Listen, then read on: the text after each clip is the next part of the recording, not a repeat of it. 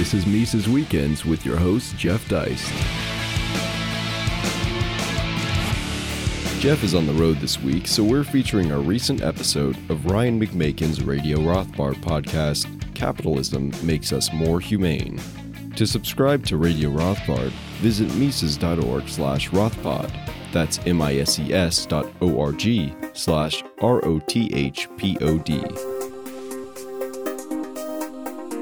In the wake of Hurricane Florence earlier this year, we heard of a truck driver who saved 53 dogs and 11 cats from floodwaters. And then there's the case of a woman who saved 18 dogs from a flooded house and its fenced in pen. This, mind you, was occurring in the midst of a natural disaster. On an ordinary day, animal shelters in the United States are widespread and animal adoption is common. But even as floods raged, residents of North Carolina were taking time to rescue someone else's pets. Hello, this is Ryan McMaken, and you're listening to Radio Rothbard. In contrast, just a few months ago, we heard about how dogs are being eaten by famished Venezuelans. In that unfortunate country, there are also reports of zoo animals being stolen for their meat. The zoo animals that aren't eaten are reportedly starving. Even worse, the conditions in Venezuela have become a daily reality. They're not even the temporary result of a natural disaster. I don't mention these animal related anecdotes because I think they are equal in importance to the human tragedies involved in each case. After all, the most important fact in a statement about starving people eating dogs is that people are starving. And the death count of Hurricane Florence was at 23 human beings at least, a far greater tragedy than the deaths of 10 times as many dogs. I mention these cases because they illustrate how creatures without legal rights fare better in market oriented societies. Even a hurricane ravaged community in moderately capitalist North America treats its dogs better than the residents of socialist Venezuela.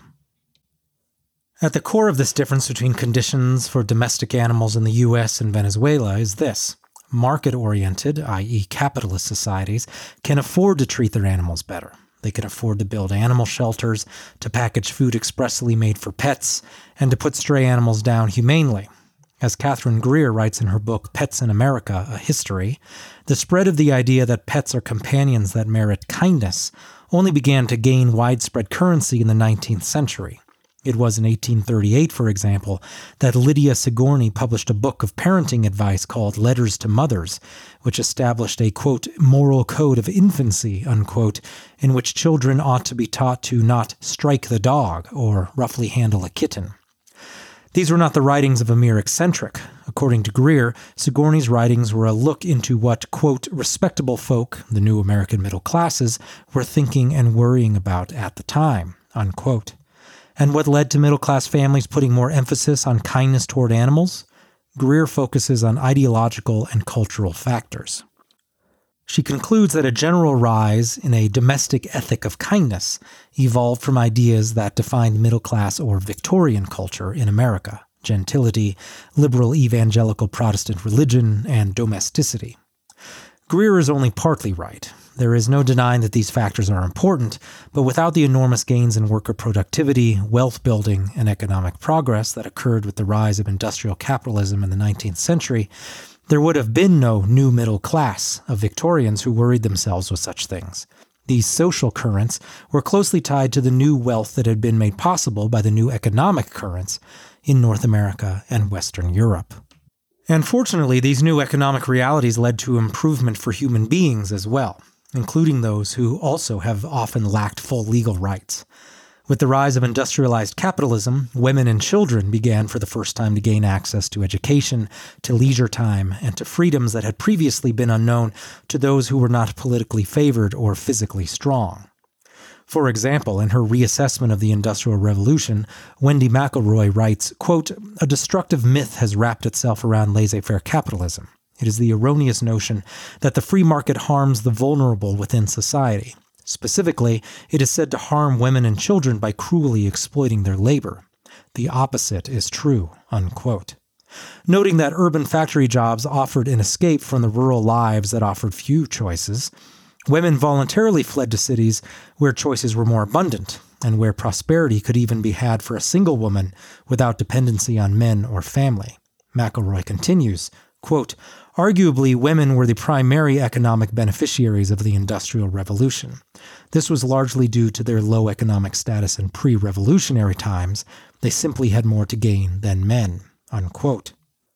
But it wasn't just the workers who gained from these changes, consumers reaped the rewards as well. In her essay, The Liberation of Women, Bettina Greaves notes how leisure time for women was largely a creation of market based mass production. Quote, the tremendous advances which have made it possible for women to achieve recognition as persons, legally, politically, economically, and professionally, are undoubtedly due in large part to capitalistic contributions. Savers, inventors, and producers, operating in a relatively free market economy, risking their own private property in the hope of profit, supplied the goods and services which have freed women from the daily drudgery and heavy manual labor expected of them for centuries. Unquote. The social consequences of these advancements in worker productivity and wealth accumulation, even by the late 19th century, had profound effects. The new surplus in both savings and leisure provided women with the opportunity to obtain an education, either formally or informally. It is not a coincidence that a middle class woman like Maria Montessori, for example, managed to receive a formal education in medicine in the 1880s and 1890s.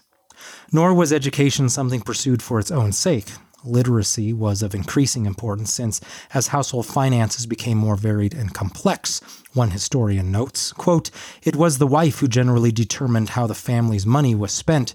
Women ruled at home partly because running the urban household was a complicated, demanding, and valuable task. Unquote. As households moved away from subsistence living and as daily life became less of a struggle for mere survival, things changed emotionally as well. Married couples, quote, also devoted stronger emotional ties to each other. Affection and eroticism became more central to the couple after marriage, and many French marriage manuals in the late 1800s stressed that women had legitimate sexual needs, unquote. Thanks to improvements in wealth, the advantages of which included improvements in sanitation, child mortality began to decline, and parents began to view their children differently. As one history textbook affirms, quote, although it may seem hard to believe today, the typical mother of pre-industrial Western society was frequently indifferent toward her baby, unquote. These changes began with the well-to-do, but spread to the working and middle classes as the 19th century wore on. For middle class households in the late 19th century, the quote, loving care lavished on infants was matched by the greater concern for older children and adolescents, unquote. The mothers, who were now themselves educated, could also provide their children with an education, as this was yet another critical component of the new domestic life. In the new industrial era, a new baby did not necessarily mean an increase in the grave hardships faced by a family. It might be possible for parents to actually spend time and money pampering a child in a way they never could before. Moreover, older children no longer had to be viewed as having value primarily as workers. Parents have long sought to remove their children from the labor force when economically feasible.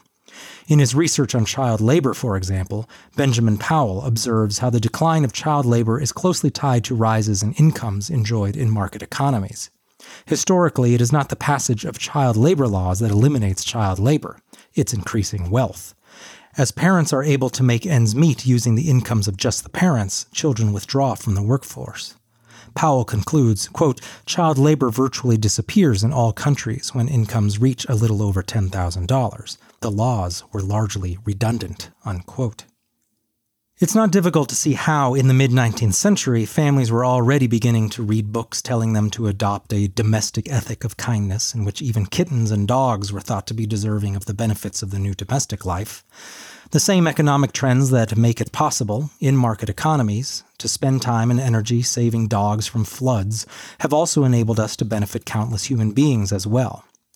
Yet, in spite of all of this, we still continue to hear about how capitalism and industrialization dehumanize us or distract us from the important things in life, or that they somehow commodify our lives.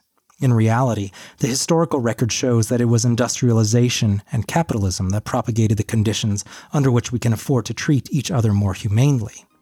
Unfortunately, where the capitalist economic order breaks down, or had never been established in the first place, we see these trends in reverse.